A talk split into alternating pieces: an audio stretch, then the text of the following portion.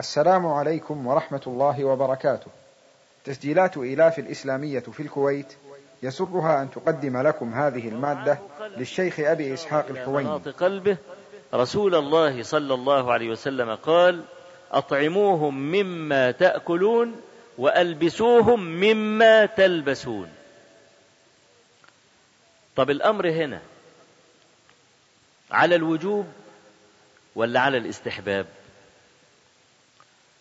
طبعا معرفة الأمر على الوجوب ولا على الاستحباب هذه مسألة عظيمة لتعلموا أن ديننا دين محكم وأن المسألة ليست عفو الخاطر أبدا وأن أي واحد يقول واجب ولا مستحب ده هذا خاضع لضوابط علمية ما عرفتها أمة من الأمم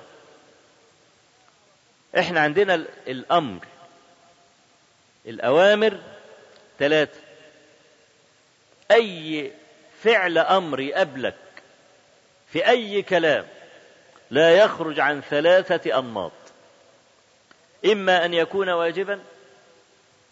وإما أن يكون مستحبا وإما أن يكون مباحا برضو ده إيه دي حصة في أصول الفقه احنا بنتكلم بعد بعد صلاة العشاء في أصول الحديث ده أصول الفقه بقى أصول الحديث وأصول الفقه كجناحي الطائر لا يستطيع إنسان أن ينهض إلا إذا درس هذين العلمين الجليلين كجناحي طائر علم الحديث يصحح لك الدليل وعلم أصول الفقه يصحح لك الاستنباط والفهم يبقى أنا بعد ما أتأكد من صحة الحديث السؤال ما المطلوب من هذا الكلام الذي صح عن النبي صلى الله عليه وسلم المطلوب منه أعمله لازم أعمله وإذا ما عملتوش أأثم ولا إذا عملته أثاب وما عملتوش لا أأثم ولا أنا حر أعمله أو ما أعملوش ما هي دي الثلاث أنواع الواجب ما طلب فعله من المكلف على سبيل الحد والإلزام مالكش خيار فيه افعل يعني لازم تفعل أقيموا الصلاة أقم أقيموا فعل أمر آتوا الزكاة فعل أمر صم رمضان فعل أمر تمام طيب صلوا قبل المغرب صلوا قبل المغرب صلوا قبل المغرب أهو ده أمر العلماء يقولون الأمر المجرد يفيد الوجوب ليه لأنه جاي من فوق ما هو ال ال ال الأمر إما يجي من فوق لتحت وإما من تحت لفوق وإما من النظير مع النظير إذا جاء من فوق لتحت دي تبقى أوامر عليا يبقى لا اختيار لك طب إذا جاء من تحت لفوق يعني أنا مثلا لما أقول رب اغفر لي مش اغفر دي فعل امر ايه الفرق بينها وبين اقم الصلاه قال لك اللي قال اقم الصلاه رب العالمين فوق فالامر جاي من فوق لك فمالكش اختيار بقى اوامر علي تمام طب انت لما بتقول له رب اغفر لي اغفر فعل امر اه بس قال لك هذا يفيد الرجاء والتوسل يبقى الامر اللي يجي من تحت لفوق مش على الوجوب ابدا إنما هو تذلل وتوسل طب الأمر بقى اللي هو يجي من من نظير لنظير قال لك ده اسمه الطلب فاللي يجي من فوق لتحت اسمه الواجب تمام واللي يجي من النظير للنظير اسمه الطلب يدخل بقى في الايه في المباح وعلي بن ابي طالب عبر عن الثلاث حاجات دي بكلام جميل قال ايه قال احسن الى من شئت تكن اميره واستغن عمن شئت تكن نظيره واحتج الى من شئت تكن اسيره كلامه كان جميل وماشي يعني تمام فاحنا النهارده لما النبي صلى الله عليه وسلم يقول اطعموهم مما تاكلون وألبسوهم مما تلبسون أطعم فعل أمر ألبس فعل أمر العلماء قالوا أن هذا على الاستحباب لأنه لا يشترط أن أطعمه من طعامي لكن لازم أكله أكله أي حاجة مما تقيم صلبه خلاص لأنه مملوك عند المهم لا يجوع يأكل ويلبس لا يشترط أن يلبس من نفس القماش التي ألبسها أنا المهم أنه يلبس برضه ويواري عورته يبقى الأمر هنا على الاستحباب هل أبو اليسر أخذ الأمر على الاستحباب ولا على الوجوب خدوا على الوجوب لأنه لبس زيه بالظبط أهي دي لفتة تانية تعرفك من هم الصحابة لأن المملوك مش مطلوب المواساة المساواة مطلوب المواساة تواسيه ولا يشترط أن يساويك إنما تواسيه الصحابة ما كانوش بيعملوا كده الصحابة انتقلوا من المواساة إلى المساواة كان الواحد منهم إذا تلقى الأمر نفذه تنفيذ من يراه واجبا كانوا يصلون إلى سقف التنفيذ هو النهارده لو هو اكله ولا لبسه اي حاجه مش مش برضه قام بما اوجبه الله عليه لكنه ما واساه بمثل هذا بل ساواه وده ليه لانهم كانوا اذا تلقوا الامر ما يقعدوش بقى يقول لك واجب ولا مستحب اذا كان مستحب يبقى انا حر اعمل ما اعملش عايز ثواب مش عايز ما كانوش الصحابه كده ابدا آه، في الصحيحين من حديث سعيد بن مرجانه انه سمع ابا هريره رضي الله عنه يقول قال رسول الله صلى الله عليه وسلم من اعتق رقبه مسلمه اعتق الله عز وجل عنه بكل عضو عضوا حتى انه ليعتق بالرجل الرجل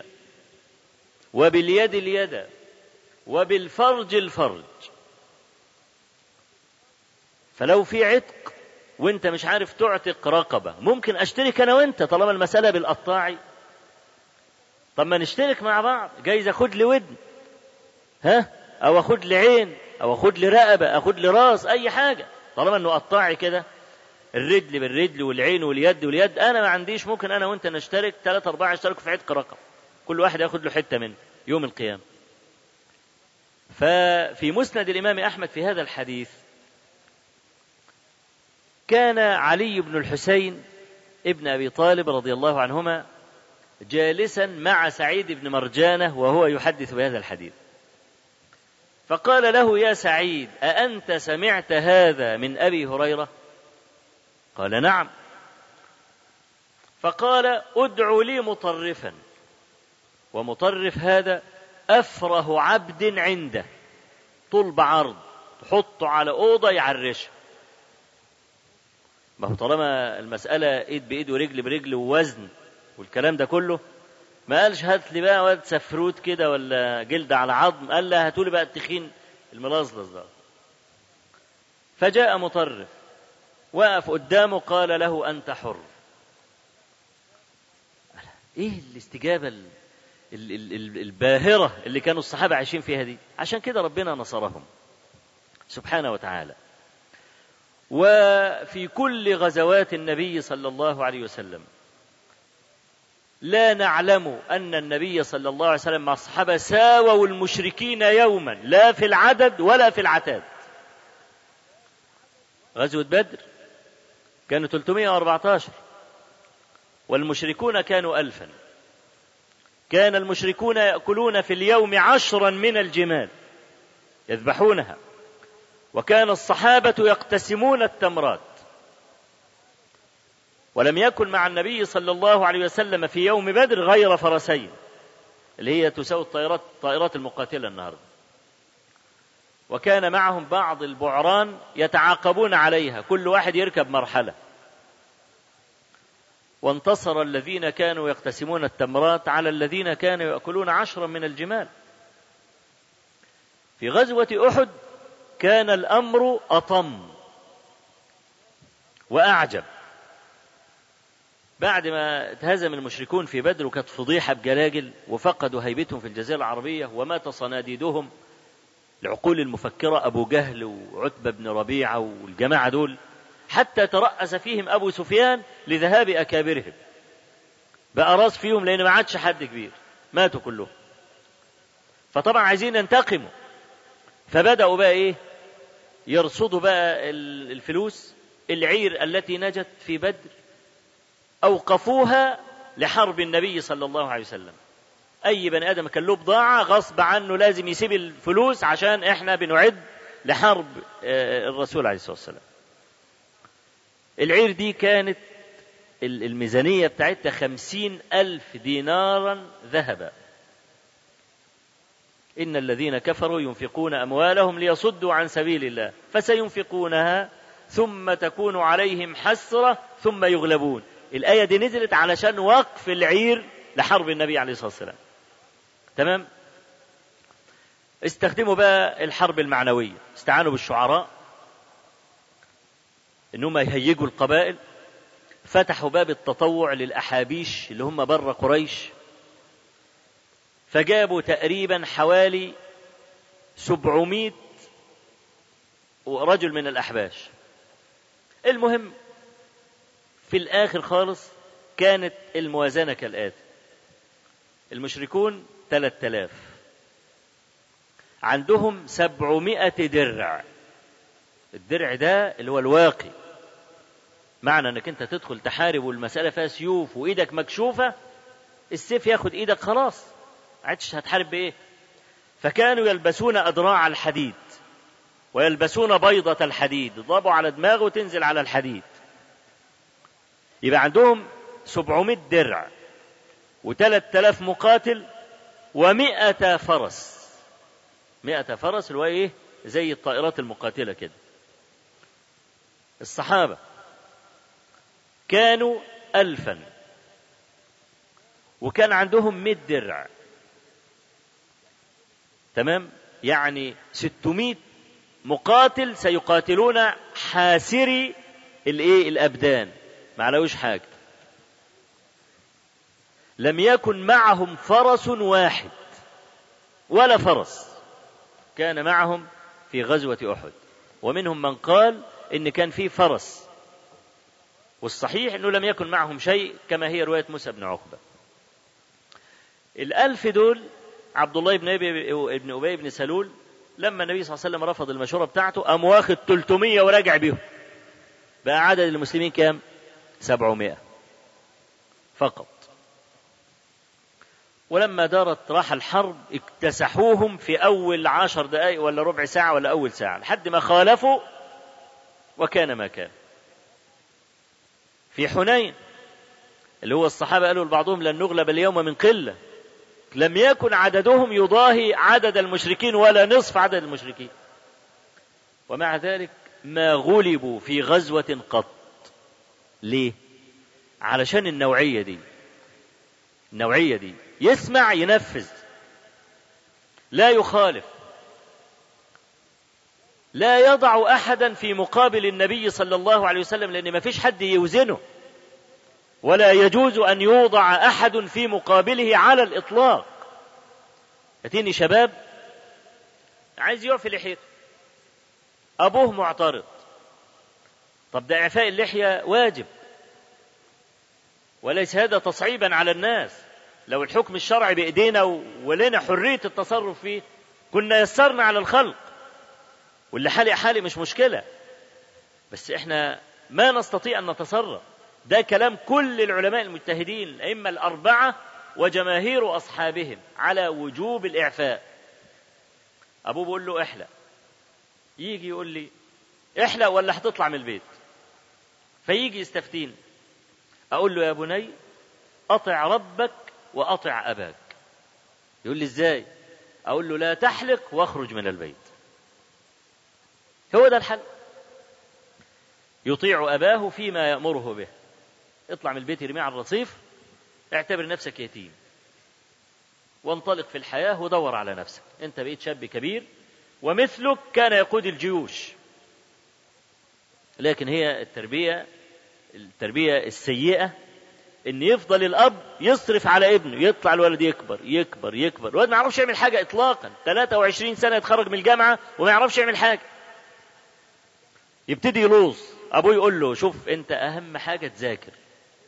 مالكش اطلاقا اي شغلانه انتبه لدراستك ذاكر خد الشهاده انا هصرف عليك لحد ما تاخد الشهاده خد الشهاده بعد ما ياخد الشهاده في ايده يقول له شوف يا ابني انا كده هموت وانا مرتاح انا كده اديت اللي عليا طب هل هو ادى ما عليه هو مهمته يربيه لحد ما ياخد شهاده اه اكثر الناس يظنون ذلك يطلع الولد بتربي غلط عرفش يعمل حاجة وينتظر بقى القوى العاملة وتوظيف الحكومة والكلام ده وده برضه من آفات المجتمعات الزراعية المجتمع الزراعي عنده نوع من الرتابة لأنه بيرمي البذرة يقعد يرويها وبتاع مش عارف ايه ويستنى لما تطلع وتنبت وبعدين يحصدها ادي المجتمع المجتمع الصناعي كل يوم بيتغير مفيش حاجة غالية عند أي حد في المجتمع الصناعي إنما عند المجتمع الزراعي كل حاجة غالية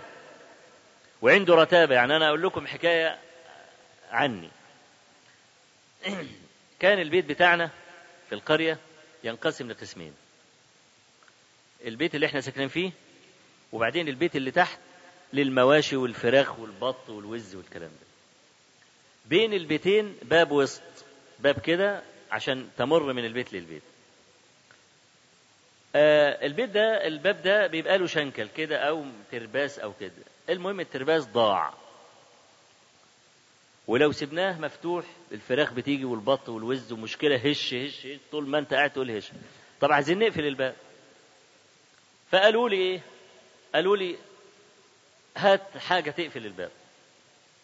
انا بقى كنت في ثالثه ثانوي اعمل ايه طلعت ادور على قلحه اللي هي ايه بتاعه الكوز الذره واخد بالك ازاي اللي بينبت عليها ايه الحب بتاع الذره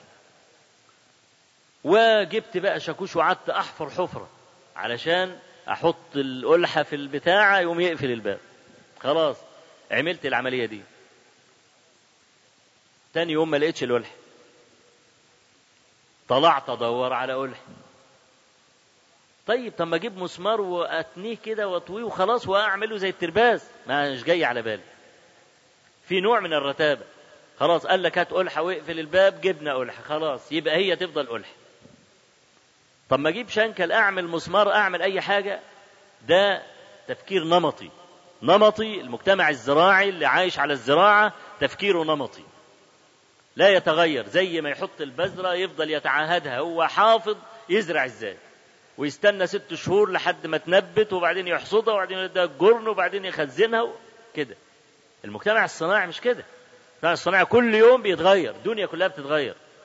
انا شفت مره في سويسرا ولد انا اقدر سنه بحوالي سبع سنوات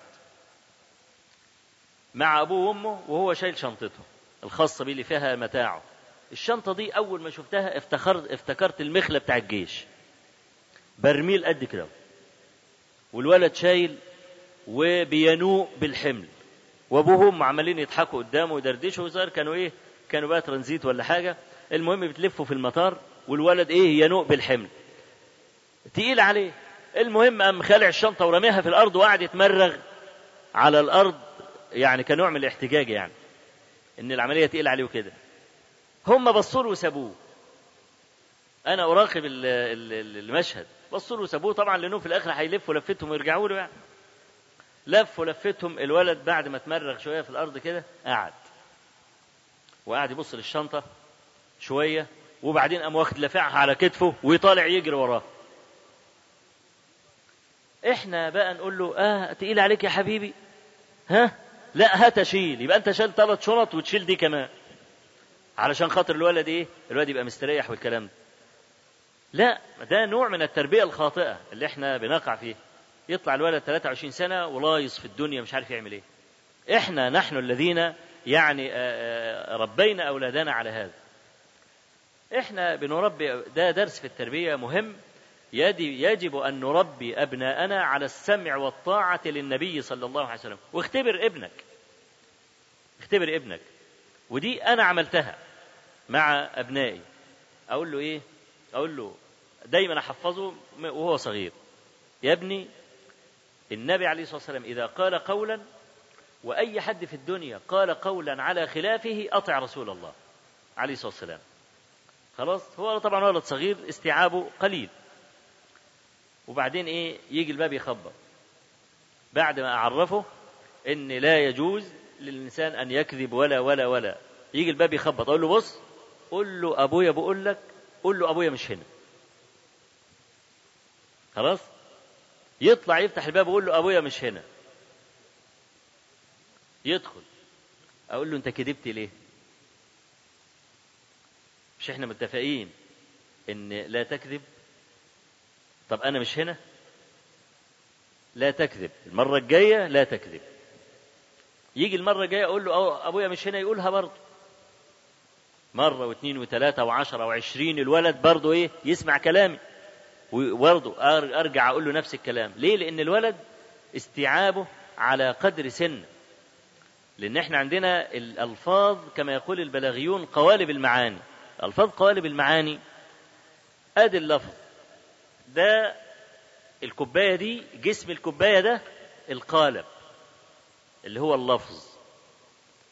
والميه اللي جوه دي هنشبهها بالمعاني فالولد الصغير يقول نفس الالفاظ التي يقولها الكبير انت بتقول لواحد صاحبك انا بحبك او بتقول لمراتك انا بحبك تمام ابنك الصغير ابو ثلاث سنوات بيقول لك برضه انا بحبك وبيقول لامه انا بحبك الألفاظ واحدة ولا لا يبقى القالب واحد تمام لكن شعورك أنت بهذا الحب وبمعناه كشعور الولد لا يبقى المسألة بتيجي ازاي المية اللي جوه دي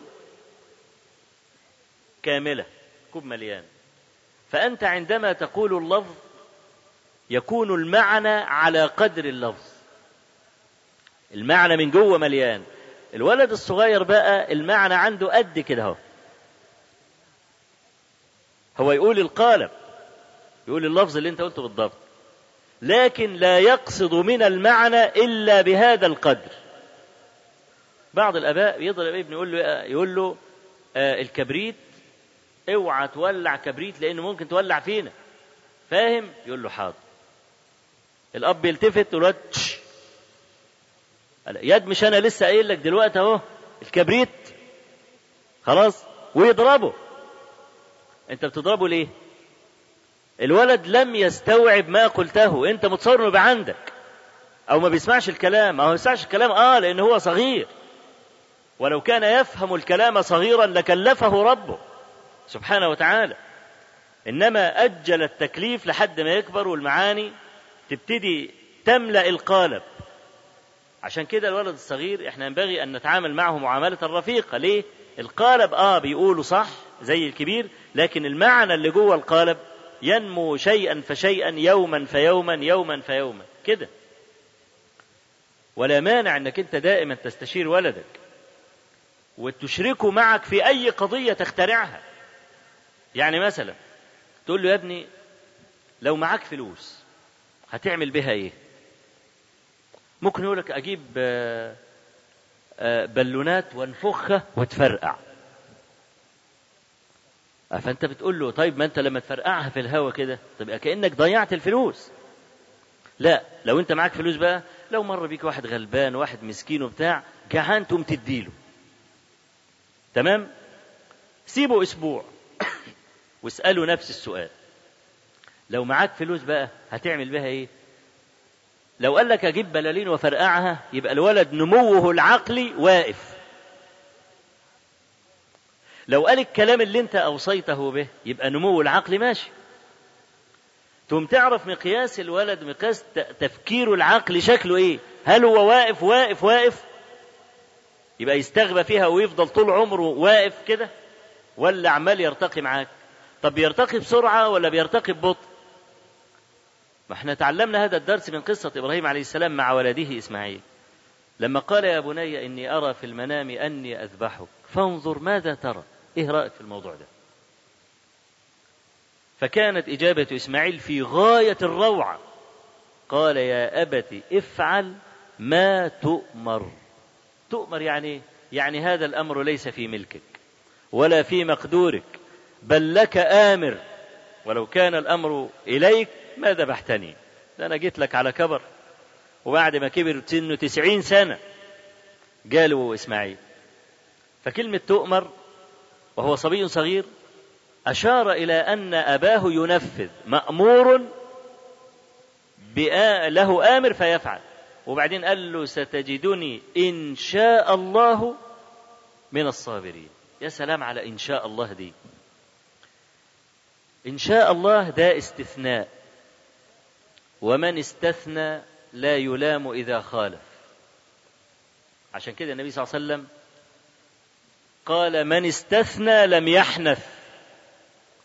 واحد قال والله العظيم إذا ما عملت كذا هعمل فيك كذا وبعدين ما عملش يبقى حنث في اليمين يلزمه كفارة لكن لو قال والله العظيم إن ما عملت كذا إن شاء الله لأفعلن بك كذا ما عملش ما علوش حاجة عشان كده الفقهاء يقول من قال لامرأته أنت طالق إن شاء الله لا يلزمه الطلاق إذا لم يطلق ليه؟ قال لك ده استثناء ينفع العبد فهو قال له ستجدني إن شاء الله من الصابرين لأن القلب ينفسخ عزمه فإذا انفسخ العزم كأنه قال أنا لا حول لي ولا قوة إنما المسألة موكولة إلى الله عز وجل وأنا لا أستطيع أن أصبر ممكن أنت تقرأ سيرة حد من العلماء تلبس الدور ابن تيمية مثلا مش عارف إيه وراح وخدوه حطوه في السجن وثبت على الحق وبتاع أنت عمال تقرأ سخنت سخنت فتقول لنفسك لو جم خدوني دلوقتي وكربجوني وموتوني مش عارف ايه انا هبقى زي الجبل خلاص هو بس انت بس ها ها دب دب دب تعالى كرباج اه عايزين ايه انا اللي عملت كل حاجه هات بقى اما اوقع بس ارحموني ها يبقى عزم القلب بينفسخ عزم القلب ينفسخ فانت ما تجيش بقى في الملمات والمصائب وتصور انك انت هتبقى جدع وكويس وثابت فاسماعيل عليه السلام يقول ستجدني ان شاء الله من الصابرين فيعني لم يركن الى نفسه وجعل المساله موكوله الى الله عز وجل فثبته فالقصد يا اخوانا يبقى الواحد وهو برب الولد يوم يستشيره بقى في اي يجيب اي مساله يفترضها أي مسألة لها قيمة وبعدين يقول له الكلام يشوف إجابة الولد الأول إيه وبعدين يجاوب الإجابة الصحيحة ويسيبه بقى يوم يومين ويسأله نفس السؤال ويراقب هذا النمو العقلي خلاص فأنت لما تقول له إذا النبي عليه الصلاة والسلام قال لك قولا أو سمعت الله عز وجل يقول لك قولا وقال لك أهل الأرض أجمعون افعل كذا كذا على الخلاف يا بني لا تفعل وتبتدي تتعاهد هذا الأصل الكبير مع الولد من الصغر انه لا يضع في مقابل النبي صلى الله عليه وسلم احدا على الاطلاق يطلع الولد عنده الدين سجيه النصوص كانت سهله على الصحابه لانه لما كان يسمع النص ينفذه فكان سهل انه ايه انه ينفذ النص كما يتنفس بقى عنده ملكه وسجيه خلاص يعني في صحيح ابن حبان من حديث ابي المصبح المقرائي قال كنا نغزو بلاد الروم وكنا تحت إمرة مالك ابن عبد الله الخثعمي ومعنا جابر ابن عبد الله الأنصاري فجابر بن عبد الله الأنصاري رضي الله عنهما معاه بقى إيه الركوبة بتاعته الدابة بس سحبها وهو ماشي جنبها فمالك بن عبد الله القائد الجيش يعني بيقول لجابر إيه اركب فقد حملك الله انت ماشي جنب الدبه ليه اركبها وريح رجليك فقال له جابر استغني عن قومي واصلح دابتي بريحها وفي نفس الوقت استغني عن قومي اني سمعت رسول الله صلى الله عليه وسلم يقول من اغبرت قدماه في سبيل الله باعد الله عز وجل بينه وبين النار خلاص اللي مخلي جابر بن عبد الله يمشي انه ايه طول ما هو ماشي رجليه عماله تعفر وبتاع والعفار ده داخل مناخيره ولا يجتمع غبار ودخان جهنم في منخري مسلم كما قال النبي صلى الله عليه وسلم عايز ياخد الفضيله دي فمالك بن عبد الله اليزني الخثعمي كان بيكلم جابر وهي هم متأخرين شوية عن الجيش أول بقى ما مالك بقى في وسط الجيش أم منادي على جابر بصوت عالي قال له اركب فقد حملك الله فلما قال له الكلام ده تاني فجابر فهمها قال ده هو بيقول لي كده علشان انا اقول الحديث والدنيا دي كلها تسمع خلاص فلما فطن الى مراد مالك رفع صوته ايضا في الاجابه فقال بصوت عال استغني عن قومي واصلح دابتي إني سمعت رسول الله صلى الله عليه وسلم يقول من إيه ها من اغبرت قدماه في سبيل الله باعد الله بينه وبين النار أول ما جابر بن عبد الله قال الكلمة دي فتواثب الناس عن دوابهم كل نزل فما رأيت يوما أكثر منه ماشيا كما رأيت في هذا اليوم ايه رايكم في الاستجابه دي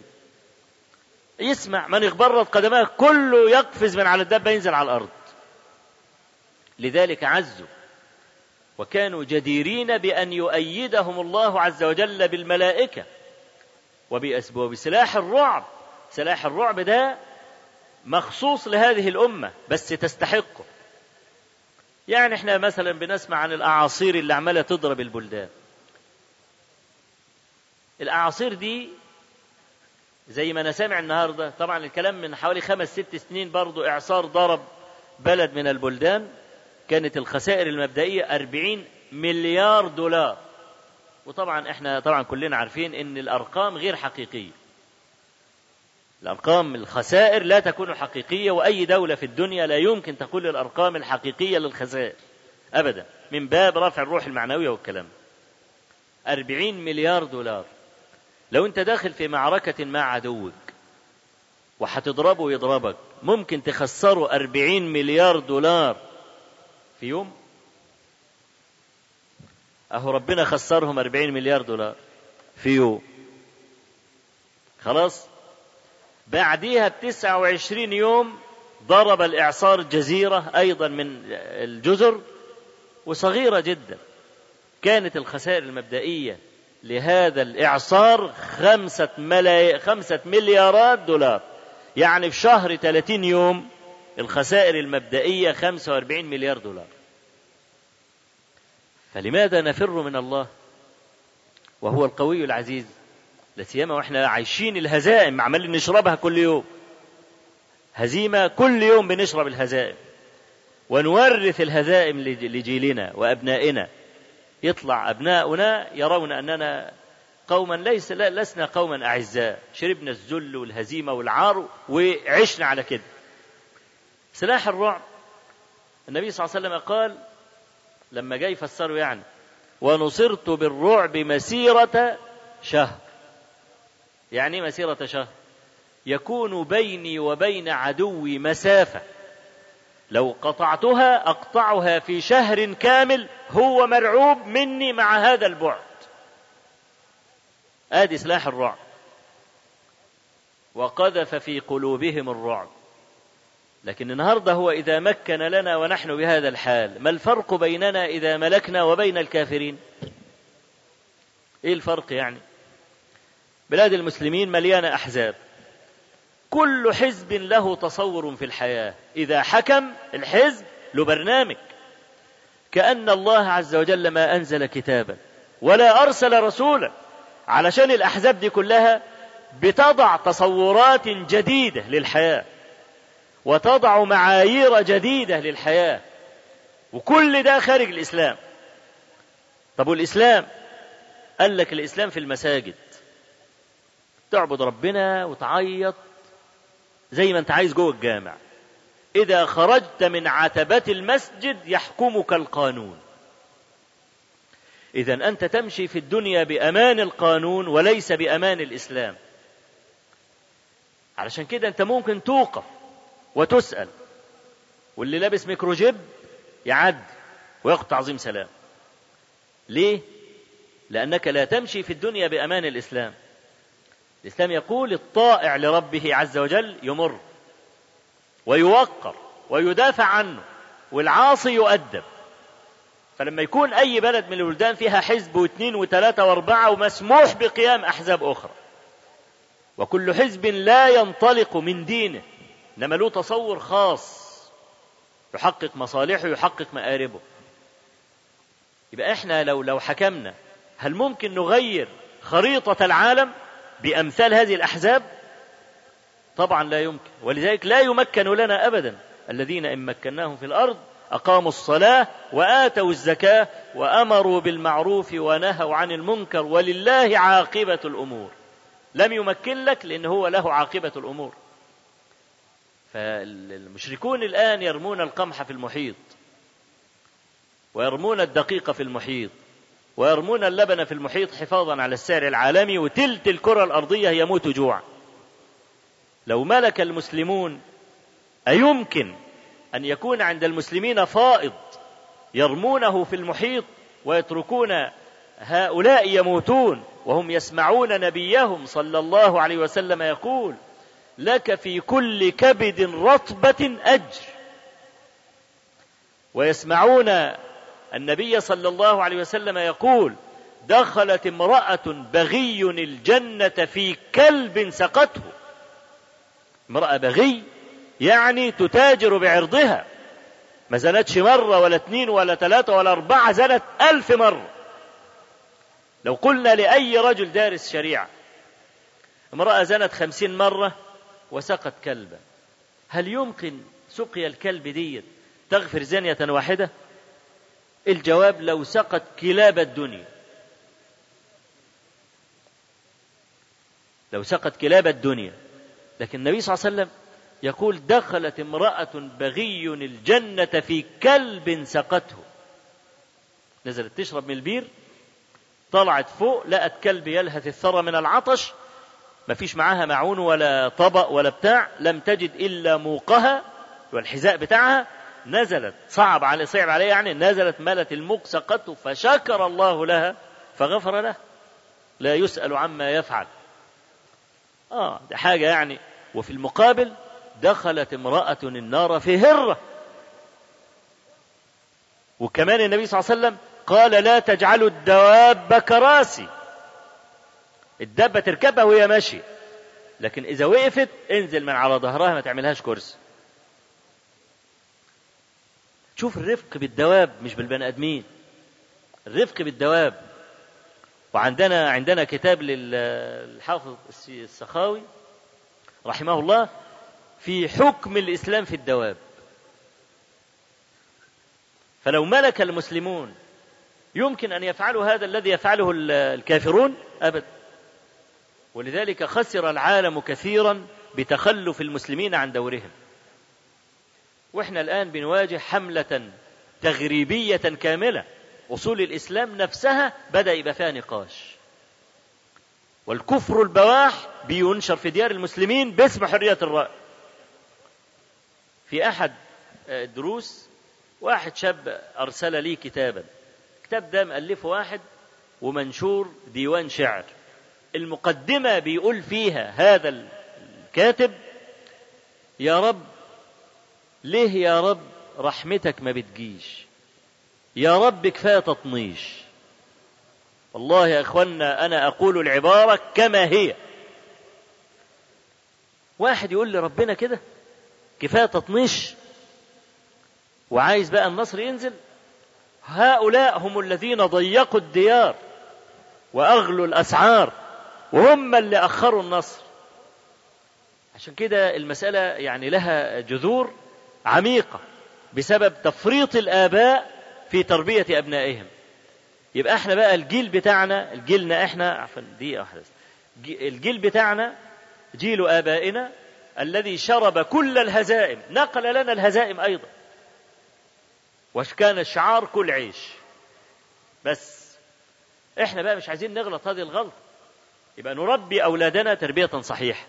يبقى التمكين ممكن يجي مش جيل أبنائنا جيل أبناء أبنائنا لكن سيأتي التمكين لكن اللبنة الأولى البذرة الأولى دي بالسمع والطاعة لله عز وجل ولرسوله صلى الله عليه وسلم يمكن حينئذ أن نسترد بعض ما وهبه الله عز وجل لهؤلاء الصحابة الكرام فنحن نريد أن نعلم أبناءنا السمع والطاعة لكنه لن يسمع أو يطيع إلا إذا عرف قدر الآمر قدر الآمر وهو الله عز وجل يعرف قدره ويوقره ويعرف قدر النبي صلى الله عليه وسلم ويوقره إذا قام كل منا بتربية ولده تربية صحيحة فلا شك أن هذا يؤثر على الجيل كله يسمعون ويطيعون ولا يخالفون فلأجل هذا الصحابة كانوا إذا يعني سمعوا الأمر من النبي صلى الله عليه وسلم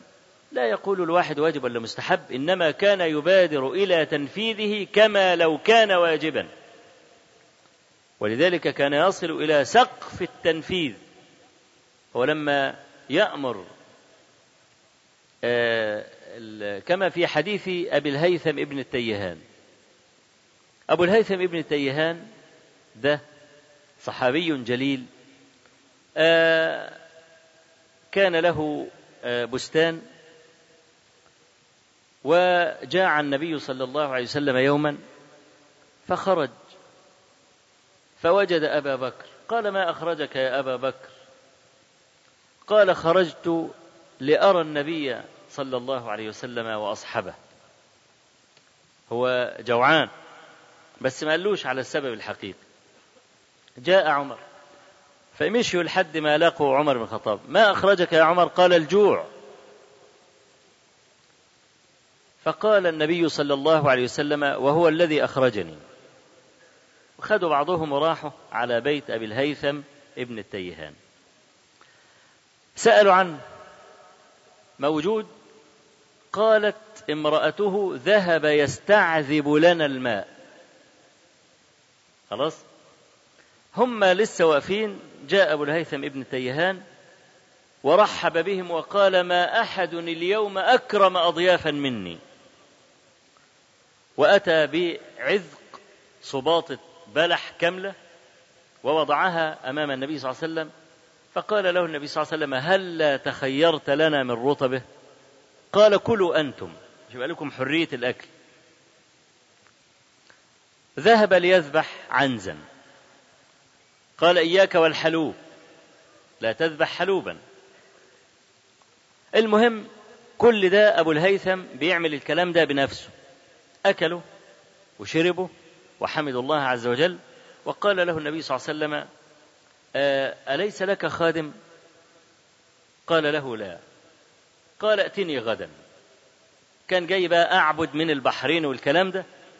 فالمهم لما جاله تاني يوم قال له إيه انتقي عبدا كان في اثنين وصلوا قال له انتقي واحدا منهما فقال يا رسول الله اختر لي فقال صلى الله عليه وسلم المستشار مؤتمن خذ هذا فإني رأيته يصلي طبعا مش معناه التاني ما بيصليش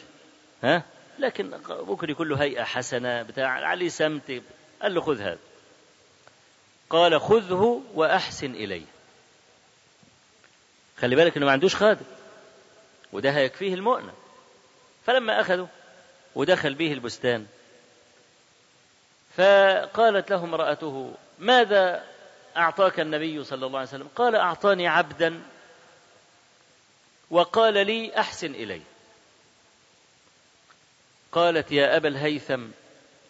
ما أنت ببالغ وصية رسول الله صلى الله عليه وسلم إلا أن تعتقه أه، طب ما انا احسن اليه طب ما اخفف عنه الشغل طب ما احسن اليه باي حاجه البسه برده ومعافري انا وهو نبقى مع بعض كده لا ما كانوش يعرفوا الكلام ده إذا أمر بالأمر وصل إلى السقف هم كده تعودوا على كده فقال له أنت حر أه، طب هو النبي صلى الله عليه وسلم اداهوله ليه؟ ما هو لما لقاه تعبان وشقيان ورايح وهو بيخدم نفسه فاداهوله لكن لما يقول له خذه وأحسن إليه تقوم الست الصالحة دي تشير عليه تقول له ما أنت ببالغ وصية رسول الله صلى الله عليه وسلم إلا أن تعتق فشوف كيف فعل فعل أبو الهيثم برضو أبو طلحة الأنصاري ذاك الرجل الجواد ليلة من الليالي عمال يتقلب في في الفراش بتاعه مش جاي له نوم امرأته المرأة العاقلة التي لو وزع عقلها على نسائنا لضججنا من عقول نسائنا من الرساوة بتاعتهم ومن عقلهم والكلام لو عليها بس توزع على نسائنا كلنا أم سليم رضي الله عنها امرأة أبي طلحة شافته عمال يتقلب في السرير ومش جاي له نوم قالت ما لك يا أبا طلحة أرابك منا أمر فنعتبك يا سلام على الكلمتين دول كل ما أراهم جلدي ينمل أرابك منا أمر فنعتبك يعني أنا غلطت في حاجة أعتذر ها الست بقى جوزها مش يتقلب على السرير يتقلب على البلاط ها ولف مالك يا جدع مالك يا راجل ها اه مسألة الملاحظة دي قلت قلت غباء المرأة بسبب أن الأمهات ما ربوا النساء ست العاقلة أول يوم تدخل يدخل عليها زوجها تبقى منشغلة بمفاتيح شخصية هذا الزوج كيف ترضيه مش لازم يصرح مئة مرة أنا بكره الحاجة ديت ما تعمليهاش لا تتعلم بقى إذا خد نفس وما تكلمش يبقى عايز يقول ايه بص للسقف يبقى عايز يقول ايه والست تقدر توصل للمرحله دي بسهوله لو انها راقبت مفاتيح الرجل وايه ذلك معلش انا بطلع كتير لكنه كله فايده ايه ذلك ان الام لما يكون لها ولد صغير بيصرخ الولد اللي بيصرخ ده بيصرخ بسبب ثلاث حاجات وممكن تزيد أربعة ولا أي حاجة لكن ثلاث حاجات إما إنه بيصرخ لأنه جائع واما بيصرخ لانه عنده مغص واما بيصرخ عايز يتشال عايز حد يشيله الام وهي شغاله في المطبخ منهمكه الواد يصرخ مره تلاقيها سابت شغلها وجرت عليه ومره تسيبه يرن ايه اللي خلاها تجري في المرة دي وإيه اللي خلاها تصبر على صراخي في المرة التانية هي عارفة كل صرخة لها رنة في ودنها صرخة المغص لها رنة أنت لو قلت لها اوصفي لي الرنة دي تقول لك ما أعرفش هي حاجة كده بتدخل في قلبي أعرف إن عنده مغص أعرف إنه جعان أعرف إنه بيتدلع الرنة دي كيف لاحظتها المرأة مع إن الفرق بينهم يعني لا يدرك إلا بالقلب كما أنها وصل فهمها إلى التمييز لا ده فهم الرجل أسهل من كده يتم تراعيه يتكبر في قلبه جدا قوي يشوف عائشة رضي الله عنها لما في الحديث في الصحيحين لما احنا في نساء بيسمعونا ها طيب ماشي حلو قوي ها بس انا مش عايزهم يزعلوا لما قلت غباء المرأة يعني هم برضه فيهم أغبياء وفيهم أذكياء برضه والرجالة فيهم كده برضه آه، في الصحيحين من حديث عائشة رضي الله عنها قالت كان الصحابة يتحرون بهداياهم ليلة عائشة عارفين إنها محببة للنبي صلى الله عليه وسلم وحبيب حبيبي حبيب فعلشان يوصلوا لقلب النبي برضه والكلام دهوت وهو عند السيدة عائشة يوم يودوا الهدايا عند عائشة فتكوم عندها هدايا كتير زوجات النبي صلى الله عليه وسلم الأخريات قال طب عندها هدايا ملت أوضة وإحنا ما عندناش حاجة طب نعمل إيه في المسألة ديت فقال لك نرسل للنبي صلى الله عليه وسلم أحب الناس إليه يتوسط في العملية دي فأرسلوا فاطمة اللي هي حتة من النبي عليه الصلاة والسلام فالسيدة عائشة بتقول آه، أنا وأنا مع النبي صلى الله عليه وسلم وهو في لحافي دخلت فاطمة لا تخطئ مشيتها مشية رسول الله صلى الله عليه وسلم بتمشي زي بالظبط حركة إيديها وحركة جسمها زيه عليه الصلاة والسلام فلما رآها قال أهلا بابنتي وأجلس على السرير ما تريدين يا ابنتي قالت يا رسول الله إن زوجاتك يسألنك العدل في ابنة أبي قحافة ابنة أبي قحافة اللي هي عائشة فالنبي عليه الصلاة والسلام فطن وعرف هي ماذا تريد قال بنيتي أتحبينني قالت أجل قال أحبي هذه خلاص خلصت ما عادش كلام بعد كده رجعت وكن أزواج النبي صلى الله عليه وسلم مؤتمرات في بيت إحداهن قاعدين كلهم في إيه في بيت واحدة مستنين الإيه الرد فدخلت فاطمة فقالت والله لا أراجعه فيها أبدا فأرسلنا أحب أزواجه إليه بعد عائشة ألا وهي زينب بنت جحش رضي الله عنها أم المساكين فدخلت زينب برضه النبي صلى الله عليه وسلم برضه إيه والنبي في لحافه دخلت زينب فتكلمت وأضجعت قالت كلام تقيل خلاص عائشة رضي الله عنها تقول وهي التي كانت تساميني في أزواج النبي صلى الله عليه وسلم إحنا كفرس رهان تساميني في المنزلة الشاهد بقى من الحديث ده قالت عائشة بعد ما السيدة زينب كلمتها كلمتين كده تقال يعني قالت فنظرت إلى وجه النبي صلى الله عليه وسلم هل يكره أن أنتصر يعني لو, رد لو رديت عليها هيزعل شوف رعاية المرأة لزوجها تبص لوشه عارفة تقاسيم وشه ترد امتى وتسكت امتى هو ده دي المرأة الصالحة زوجها مش محتاج يقول لها أنا بتنكد لما تعملي كذا وكل ما يجي يتنكد عليه يقول لها أنا بتنكد إنك تعملي كذا فلما يزهق يسجل ساعة كاملة على شريط كاسيت أنا بتنكد أنا بتنكد أنا بتنكد يقوم مشغل الإيه؟ التسجيل أنا بتنكد أنا بتنكد عشان الولية تنتبه وتاخد بالها وبرضه ما فيش فايدة يبقى دي كيف تصل في قلب زوجها زي ترتقي المرأة اللي زي دي وهي غبية بهذه الصورة لا يمكن طبعا تصل لكن المرأة لما تكون لماحة والزوج طبعا برضه بيبقى لماح يعرف المرأة فاهمة ولا لا تتبع مراضيه ولا لا لا شك أنها تصعد على قبة قلب فعشان كده احنا بي بي بنقول أم سليم أبو طلحة مش بيتألف في السرير مش جاي له نوم تقول له أنا غلطت لو أنا كنت غلطت في حاجة قول لي وأنا أعتذر بس عرفني غلط هل رابك منا شيء فنعتبك فقال لها نعم حليلة المرء المسلم أنت ما في زيك ولكن جاءني مال ولا أدري ماذا أفعل فيه قالت يا أبا طلحة اقسمه في أرحامك قرايبك وكان المال اللي وصل لأبي طلحة ثلاثمائة ألف درهم فقال لها نعم الرأي يعني هي كانت غايبة عنه يعني هو لو عايز بقى يفرق ال ألف دول مش هيعرف يوديهم فين أبو طلحة هيعرف يوديهم فين ثم انظر إلى أم سليم كيف أشارت عليه اقسموا في أرحامه قال نعم الرأي ونام الصحابة دول جيل ليس له نظير عشان كده اللي يتعدى على الصحابي لو في سلطان شرعي يؤدب تعدى على صحابي وأنا يعني مش عايز يعني حد يتهمني بالمبالغة وأقول إن شراك نعل أي صحابي أفضل من أمة من هؤلاء إن نعله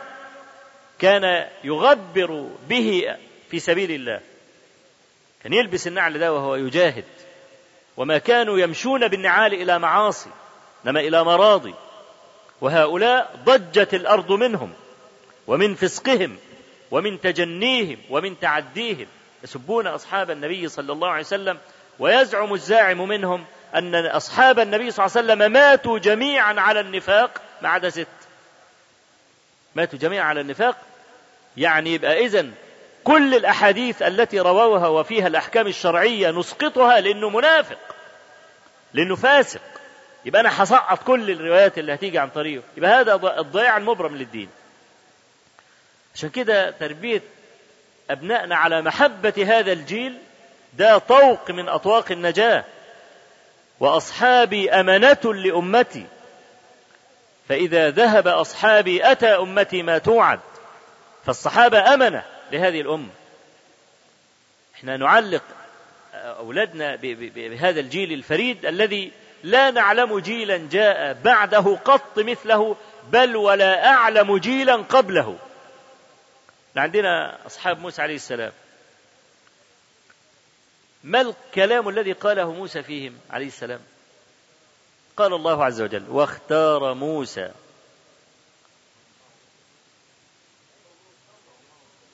ماشي أنا عايزك تاخد بالك وأنت بتقول الكلمة اللي أنا وقفت عليها واختار موسى من قومه غلط آه الصح إيه؟ واختار موسى قومه ما قالش من قومه سبعين رجلا لميقاتنا السبعون دول لما راحوا هناك في المناجاة قالوا لن نؤمن لك حتى نرى الله جهرة دول أفضل بني إسرائيل عشان كده لم يكن سياق واختار موسى من قومه مما يدل على أنه لم يترك خلفه فاضلا هم دول الفضلاء بس هم دول قوم لو كان واختار موسى من قومه يبقى خد شوية فضلاء وساب شوية وراه لأن مين للتبعيض لكن لما تقرأ واختار موسى قومه يبقى هم دول بس واللي سابهم وراه لا أفضل بني إسرائيل السبعين بقى النقاوة من بني إسرائيل يقوم يروح يقول له لن نؤمن لك حتى نرى الله جهرة أمال اللي سابهم عملوا إيه عبدوا العجل عرفت إنهم غجر اللي سابهم وراه عبدوا العجل والنقاوة قالوا له لن نؤمن لك حتى نرى الله جهرة كان حكم موسى على السبعين الفضلاء دول إيه أتهلكنا بما فعل السفهاء منا يعني أفضل سبعين عنده سفهاء أمال اللي سابهم ورايبه يبقوا إيه عبدوا العجل لا يوجد نبي حظي بأصحاب كنبينا أصحاب مباركين نحن لا نعلم نبيا من عن نحن لا نعلم شيئا عن حياة أي نبي من الأنبياء ولا تفاصيل حياته لا نعلم شيئا عن إبراهيم عليه السلام كيف كان يأكل كيف كان يشرب كيف كان يعامل نساءه كيف كان يعامل أولاده كيف كان ينام كيف كان يقوم ولا نعرف الكلام ده عن أي نبي هو نبينا صلى الله عليه وسلم فقط مين اللي نقل لنا كل هذا الكلام أصحابه حتى قيل لخباب بن الأرت رضي الله عنه أكان النبي صلى الله عليه وسلم يقرأ في الظهر والعصر قال قال نعم طب ايش عرفك دي صلاة سرية قال كيف كنتم تعرفون ذلك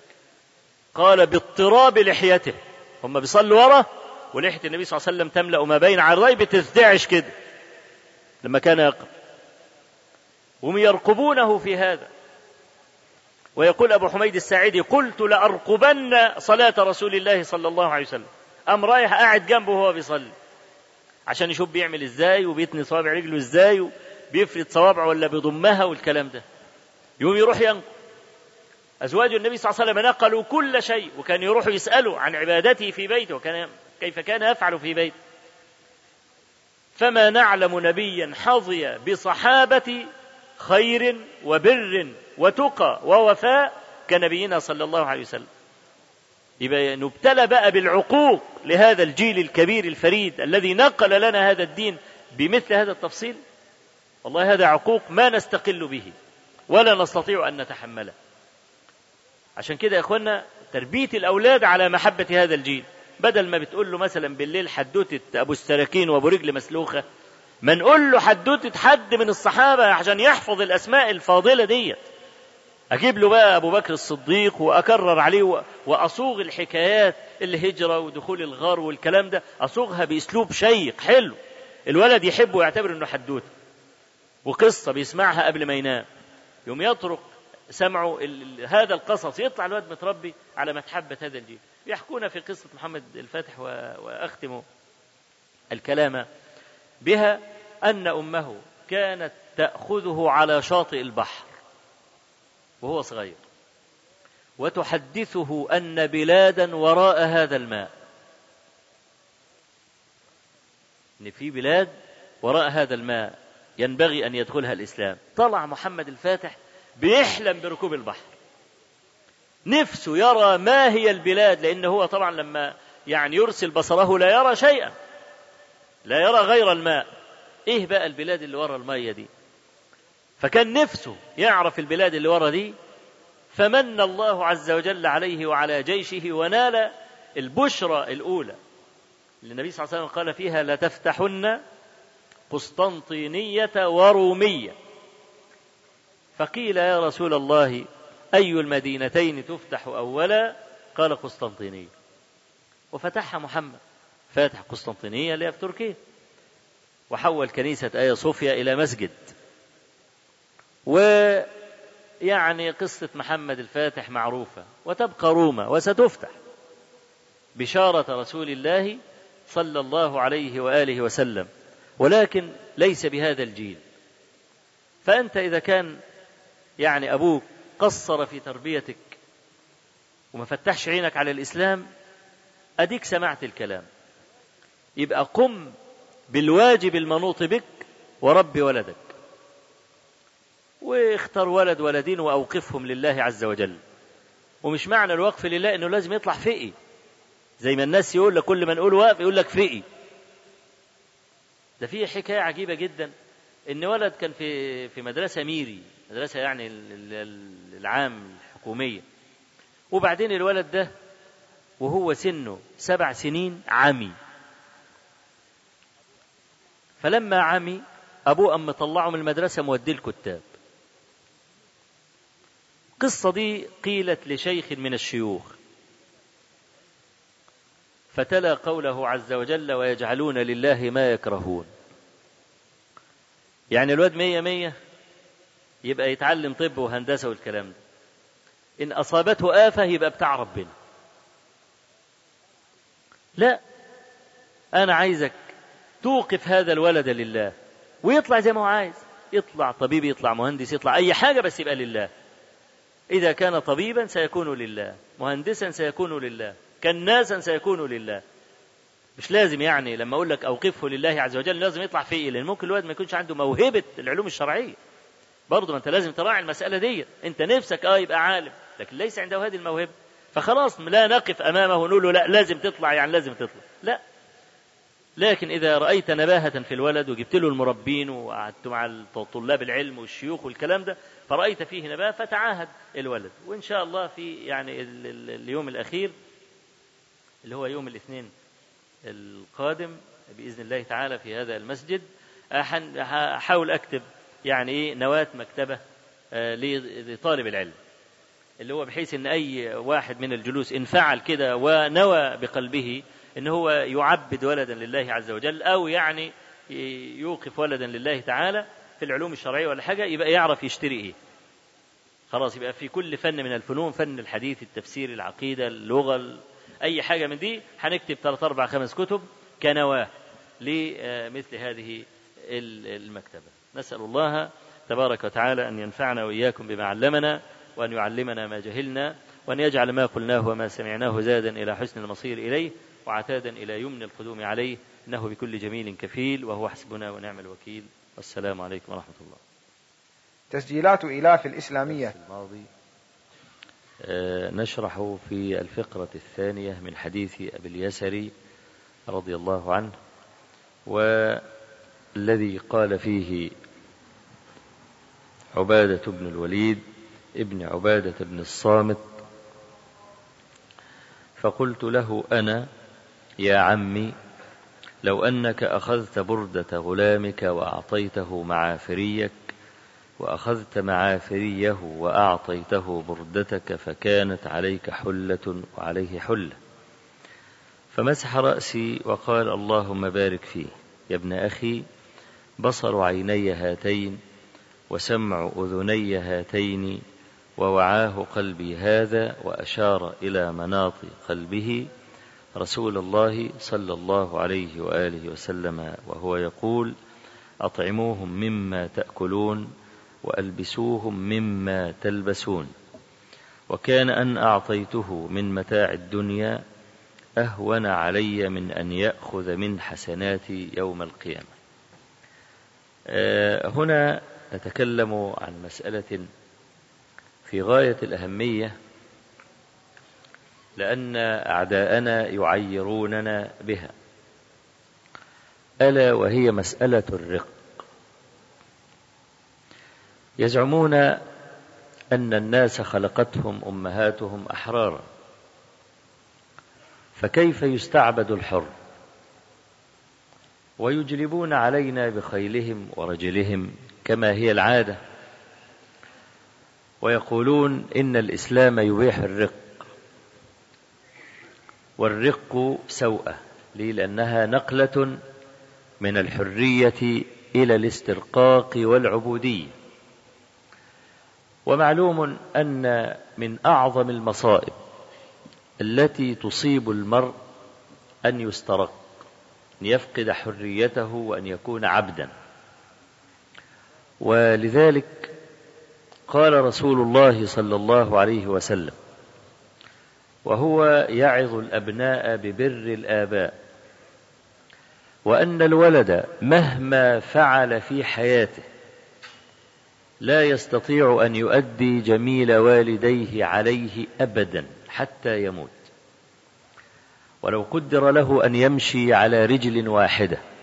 طيلة عمره سعيا في خدمتهم أو أن يفعل المستحيل في سبيل أن يوفي جميل والديه فهو عاجز عن ذلك فعلا إلا في حالة واحدة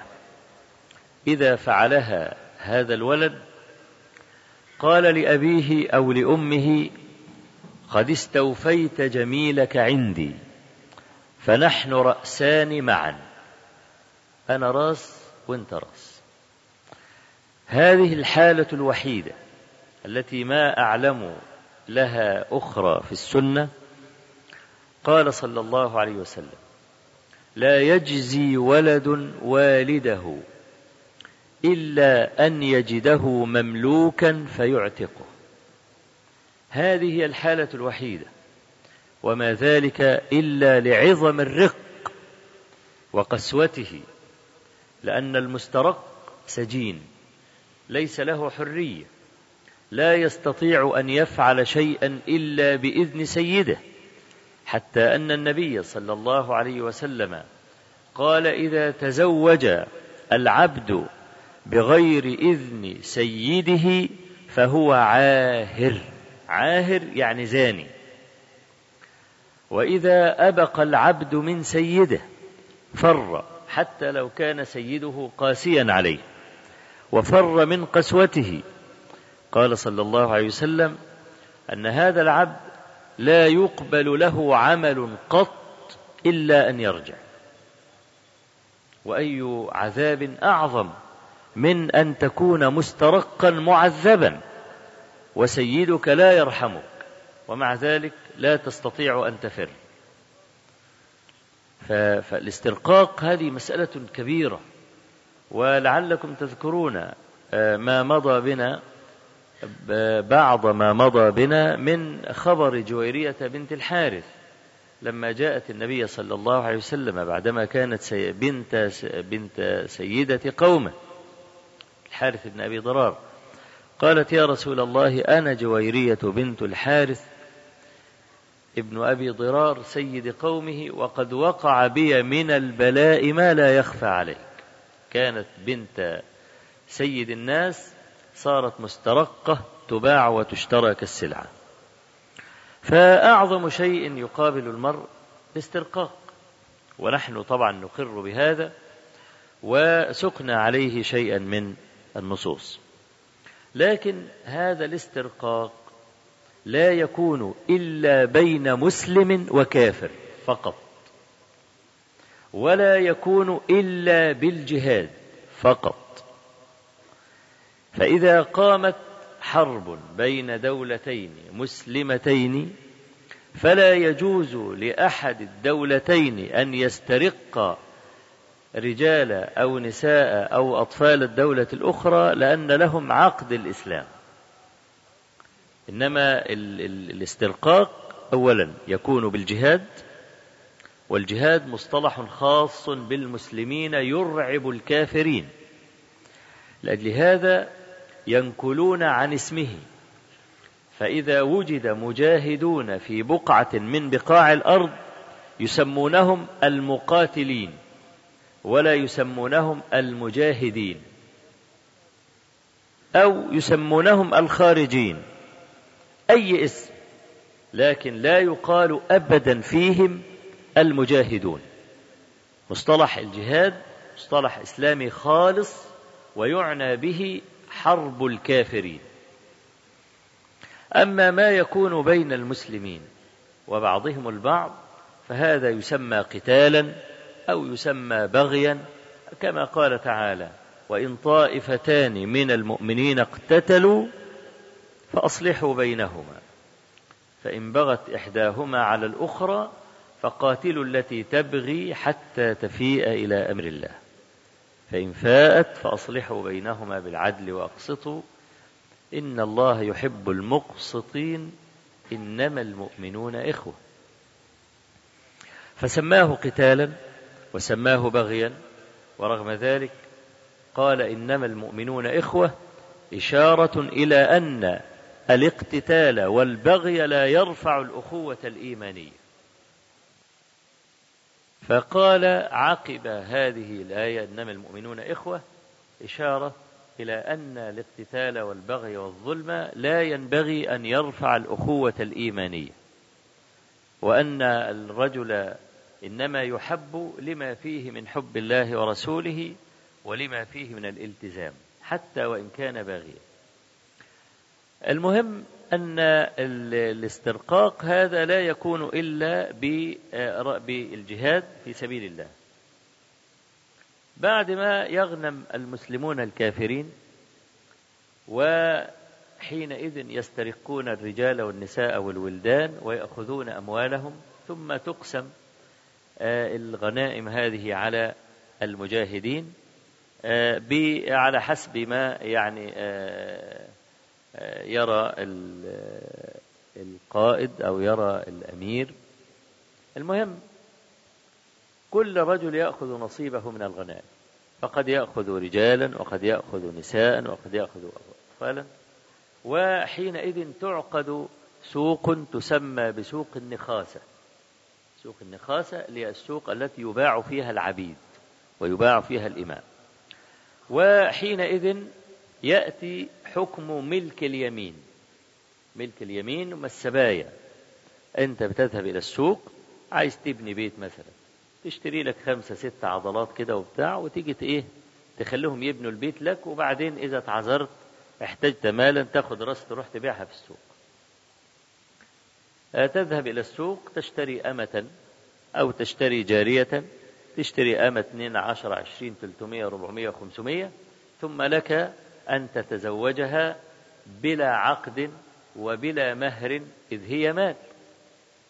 وإن بدا لك منها شيء لم يعجبك على طول بإيه تذهب وتبيعها في السوق ولكن هذه الأمة إذا ولدت لك يحرم بيعها لأنها حينئذ تسمى أم ولد فصيانة لولدها الذي حمل اسمك لا يجوز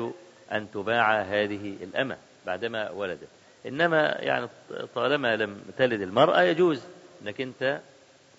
تبيعها في السوق وكل الآيات التي وردت وهما آيتان في كتاب الله عز وجل والذين هم لفروجهم حافظون إلا على أزواجهم أو ما ملكت أيمانهم فإنهم غير ملومين آه، صادفني شيء غريب في بعض آه، البلاد العربية أن بعض الناس يتصور أن المرأة العاملة في البيت سواء كانت فلبينية أو كانت هندية أو كانت من أي جنسية إن دي ملك يمين وبعض الناس تورط بالزنا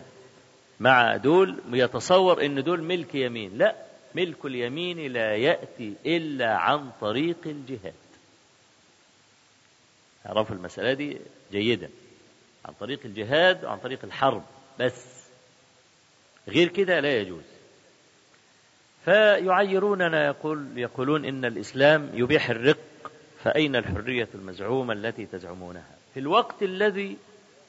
يسترقون فيه الدول لا أقول يسترقون الأفراد ويضربون الجزية على هذه الدول ويستعبدونها وفي الوقت الذي هناك العصابات في هذه البلاد بلاد أوروبا وأمريكا وهذه البلاد العصابات الذين يخطفون الأطفال يبيعون الأطفال جملة وقطاع ياخدوا يبنجوا وياخد الكبد بتاعه والكلية بتاعته ويبيعها وياخد عينه ويبيعها كل هذا موجود عندهم وطبعا لا يخفى عليكم ما آل إليه حالنا من الاستعباد والاسترقاق الحقيقي وضرب العدوان على بلاد المسلمين بأي دعوة من الدعاوى الكاذبة الفارغة التي لا تخفى لا عليهم ولا علينا لكن هناك فرق هائل بين استرقاقنا لهم وبين ما يفعلون إن النبي صلى الله عليه وسلم قال كما في الحديث الذي رواه البخاري عجب ربك من أقوام يدخلون الجنة في السلاسل تعجب الصحابة طب الجنة دي كل الناس عايز يدخلها لا ده بقى بتكتفه بسلسلة وتجرجره عشان تدخله الجنة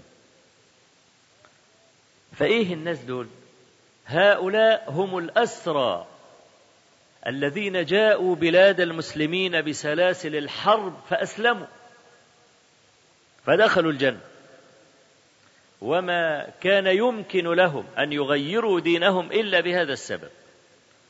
لما دخلوا بلاد المسلمين ورأوا الإسلام ورأوا المعاملة الجيدة الحسنة فأسلموا إما طواعية وإما يعني لي يعني يبقى له شرف الإسلام ويرق عليه سيده ولا مانع من هذا أو ذاك ولا يقدح في إسلام من بدأ إسلامه هكذا ممكن يبدأ إسلامه بأن هو يريد أن يتزلف إلى سيده وأنه يرحمه وأنه هو يحبه ويكون بينه رابطة الإسلام ثم بعد ذلك يحسن إسلامه ويكون ولاجه الله عندنا مثلا آه، سهم من أسهم الزكاة وهو قوله عز وجل والمؤلفة قلوبهم إيه المؤلفة دول قوم أسلموا لأجل المال فحسن إسلامهم فأبوا بعد ذلك أن يأخذوا حصتهم من بيت المال واستنكفوا أن يأخذوا على الإسلام أجرا حتى كان في زمان عمر بن الخطاب رضي الله عنه لا يعطي هذا السهم لأنه لم يجد أحدا يأخذ على الإسلام أجرا واستنكف هؤلاء الداخلون أول مرة لأجل المال أن يأخذوا على الإسلام أجرا ومنه أيضا حديث آه، آه، أنس أن آه، أم سليم اللي هي أم أنس لما مات عنها زوجها بعدما تنصر ولحق بالنصارى فذهب أبو طلحة ليخطبها فقالت يا أبا طلحة ما مثلك يرد ولكنك امرؤ كافر وأنا مسلمة فإن تسلم فذلك مهري لا أطلب غيره قال وكيف لي بذلك قالت عليك برسول الله صلى الله عليه وسلم ذهب أبو طلحة يلتمس النبي صلى الله عليه وسلم فوجده جالسا مع بعض أصحابه فلما رآه النبي عليه الصلاة والسلام قادما من بعيد قال جاءكم أبو طلحة وغرة الإسلام بين عينيه فجاء أبو طلحة وخطب أم سليم بعدما وأسلم يعني ثم رجع فتزوج أم سليم فهذا كان مبدأ أمره في الإسلام أنه يريد أن يتزوج أم سليم قد يعني يستشكل على بعض الناس هذه الحكاية مع قوله صلى الله عليه وسلم ومن كانت هجرته إلى دنيا يصيبها أو امرأة ينكحها فهجرته إلى ما هاجر إليه فنقول أولا أبو طلحة لم يهاجر يبقى الحديث لا يشمله إنما هذا من انتقل أو من جعل هجرته ليست لله ورسوله إنما جعل هجرته لأي امرأة أو لأي دنيا دي نمرة واحد نمرة اثنين لو سلمنا بذلك فإن هذا الحديث لا يتعارض مع واقعة آه، آه، أبي طلحة لقوله صلى الله عليه وسلم غرة الإسلام بين عيني مما يدل على أنه رغب في الإسلام حقا ولذلك رأى النبي صلى الله عليه وسلم هذا النور الذي ينطق به وجهه قبل أن يذهب إليه فكأن المسألة تنزلت على أبي طلحة بمنزلة الخصوص زي برضو الحديث الذي رواه مسلم من حديث أبي هريرة رضي الله عنه قال كنا مع النبي صلى الله عليه وسلم ومعنا أبو بكر وعمر والناس فقام النبي صلى الله عليه وسلم بين أظهرنا وغاب فخشينا أن يكون قد أصيب بأذى وخشينا أن يقتطع دوننا ففزعنا فقام الناس جميعا يبحثون عنه وفيهم أبو بكر وعمر قال فكنت أول من فزع أي أول من أخذ الجهة ليبحث عن النبي صلى الله عليه وسلم فوصل أبو هريرة إلى حائط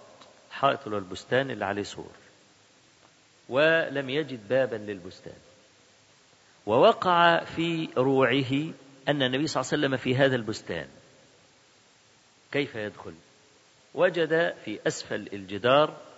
آه، يعني آه، ترعة أو جد ولا ماء داخل وفيه ما يشبه القبو كده حفرة تشبه القبو فوق هذا الجدول حاول يدخل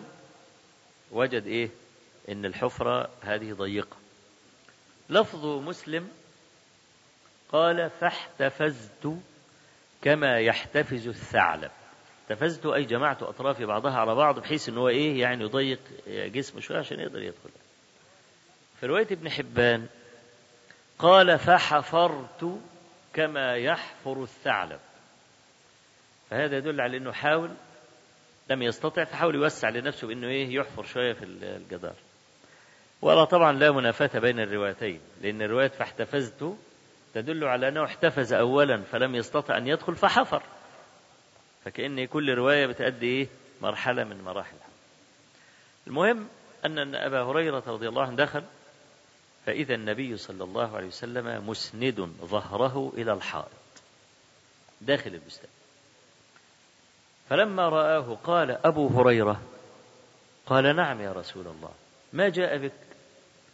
قلت يا رسول الله قمت من بين أظهرنا واقتطعت دوننا وخشينا أن تصاب بأذى ففزعنا وفي الناس أبو بكر وعمر فكنت أول من فزع قال يا أبا هريرة خذن علي هاتين أمارة يعني فأول من تلقاه خلف هذا الحائط يشهد أن لا إله إلا الله مستيقنا بها قلبه فبشره بالجنة خذ أبو هريرة النعلين وطلع أول ما طلع من البستان لقيه عمر بن الخطاب فقال بش فبشره بالجنة فضربه عمر ضربة قوية قال أبو هريرة فخررت لستي وقع على ظهره قال وأجهشت بكاء أجهش بكاء أي قارب أن يبكي وشه خلاص عينيه هتطفر بالدموع خلاص لكن ما بكى يعني أجهش على وش إنه يعيط يعني قال وراكبني عمر وراي على طول فرجعت إلى النبي صلى الله عليه وسلم فلما رآني قال ما لك يا أبا هريرة قلت يا رسول الله فعلت الذي أمرتني به بأن بشر يعني أول من يلقاه وهو عمر رضي الله عنه فضربني فعمر الخطاب وراه على طول قال عمر يا رسول الله أأنت قلت لهذا كذا وكذا قال نعم قال يا رسول الله خل الناس يعملوا هيطلع يقول لهم من قال لا إله إلا الله دخل الجنة ما كلنا بنقول لا إله إلا الله يبقى اللي كان بيتصدق هي مش هيتصدق كان بيصلي بالليل ويجاهد نفسه قوم بقى في البرد والبتاع ده خلاص مش هيجاهد نفسه ما احنا كلنا بنقول لا إله إلا الله فقال عمر أو كان من رأي عمر رضي الله عنه إن مثل هذه البشارة تجعل الناس يتكاسلون عن العمل فخبيها عنه تقولوش الكلمتين دول خلي المجد يجد والمتصدق يتصدق واللي بيجاهد يجاهد فقال النبي صلى الله عليه وسلم خليهم يا عمر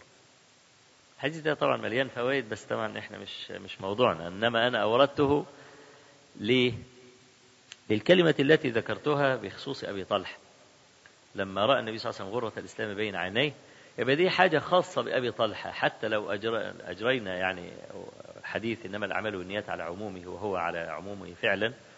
فلا يتعارض معه حديث أبي طلحة لأن حديث أبي طلحة دل على خصوص واقعة معينة فلا ينبغي أن ننصب التعارض بين الحديث العام وبين واقعة خاصة خاصة تحمل على خصوصها والعام يبقى على عموم خلاص ف ده الكلام اللي أنا أوردته لأجله حديث أبي هريرة طب أين محل الشاهد في الحديث قول النبي صلى الله عليه وسلم فأول من تلقاه خلف هذا الحائط يشهد أن لا إله إلا الله مستيقنا بها قلبه فبشره الجنة طب إيش عرف أبو هريرة أن فلان الفلاني قلبه مستيقن بالإيمان وهذه مسألة لا يعلمها إلا الله هل كلف أبا هريرة عنة مثلا لما قال له مستيقنا بها قلبه وهل يمكن لإنسان على وجه الأرض إلا أن يكون نبيا أن يقول إن فلان الفلاني قلبه مستيقن بالإيمان هذه مسألة ما, ما إليها سبيل قط ولذلك نهينا أن نشهد لأحد بالشهادة والبخاري رحمه الله عقد بابا في صحيحه قال باب لا يقال شهيد ولا يجوز أن تزكي أحدا إلا مقرونا بالعبارة الدارجة التي علمناها رسول الله صلى الله عليه وسلم تقول فلان فيه كذا وكذا أحسبه ولا أزكيه على الله أحسبه ولا أزكيه لأنك أنت ما تدري ما يضمر هذا بني آدم في قلبه فلما تيجي تقول فلان الفلاني شهيد كأنك قلت فلان الفلاني في الجنة الشهيد في الجنة ولا يجوز لأحد أن يقضي أبدا بالجنة والنار على معين دي عقيدة أهل السنة والجماعة لا يقول فلان الفلاني في الجنة فلان الفلاني في النار نحن منهيون أن نقول ذلك حتى لو كان كافرا ليه لأن الله عز وجل قال إن الذين كفروا وماتوا وهم كفار طب أنت إيش عرفك إن هو ختم له بكفر ولذلك ابن كثير رحمه الله لما ذكر في البداية والنهاية بعض الكافرين ممن النصارى يعني كانوا يسبون الدين الإسلام وواحد ألف قصيدة في سب النبي صلى الله عليه وسلم والكلام ده فقال ابن كثير لعنه الله إن مات على ذلك فاحترز هو في الدنيا كافر وياخذ أحكام الكفار ونقاتله ونقتله لكن لا نستطيع أن نقول عندما في الآخرة ده في النار لاحتمال أن يتوب ومن العجائب وفيها عبرة العام الماضي اتصل بي شاب من القاهرة وحكى لي حكاية في غاية العجب قال احنا كنا أنا ورفيق لي في مستشفى وبعدين آه، واحدة كده متمددة على ترولي في المستشفى كده